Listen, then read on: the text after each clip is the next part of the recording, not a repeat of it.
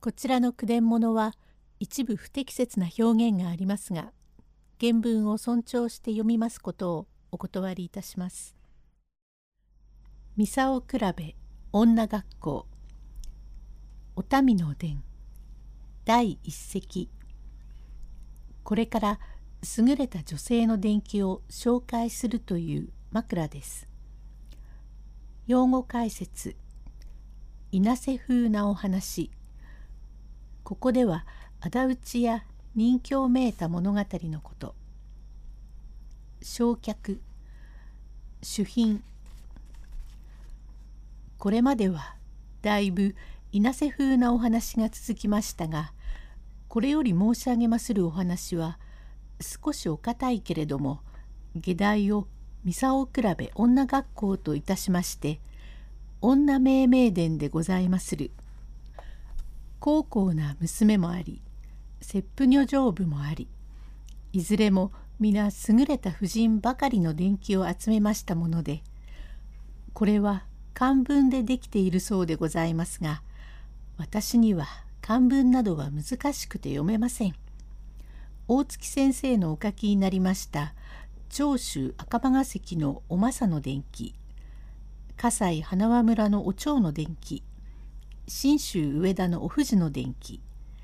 また来山陽先生の書かれました大河堂の女房玉蘭の伝。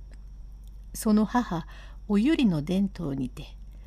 まず今日は山陽先生のお書きになりましたお民の伝を始めましょう。このお民と申すものは松平秋の神様の家来にて一つ柳源兵衛という人の妻でございまするが関心なことにはこの婦人は屋敷中にても至って器量もよく品もありごく発明でございまするが常には利口を表に表さずただぼんやりとしているようだが真利口なので少しも了見が分かりませんが何かことがあると痰が座っていますから初めて立派な婦人ということが分かりまする。この一つ柳源兵衛という人は小六者でございましたが心がけのよろしいところからだんだん昇進いたされて50席頂戴いたすことになり殿様のおそば近くを務めるについてこの度江戸詰めを仰せつけられ江戸へ出立いたすので立ち振る舞いでございます。当婚は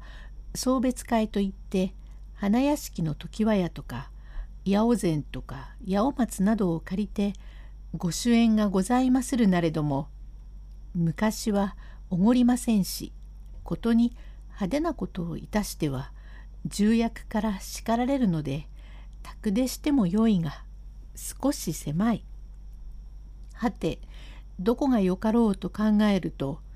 一つ柳とはごく懇意な方で中江玄斎という医者があります。町いなれども宅は広く庭も小広いからというのでこれへ頼むと早速の承知でございますから広間を借りてお客を呼びました。この時の焼却はお故障を務めておりまする余後八一兵衛という方でございますが至って酒の上が悪いお方で八一兵衛などと申しますると優しいような実名らしい名に聞こえます。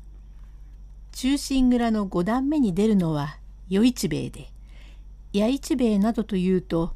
なんだか育児のなさそうな名ですがなかなか大違い。感触持ちで下役をいじめまする。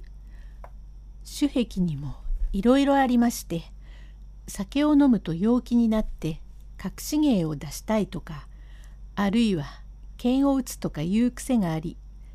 またゲラゲラ笑う人がありブツブツすぐれん人があって三人上語と申し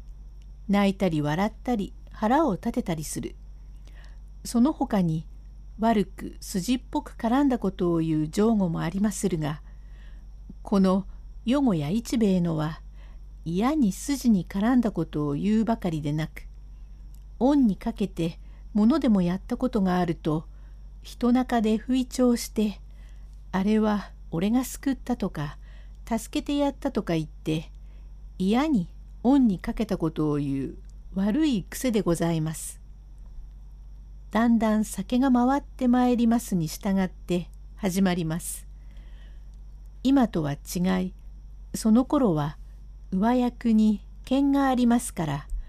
下役の者はただ平々とおべっかって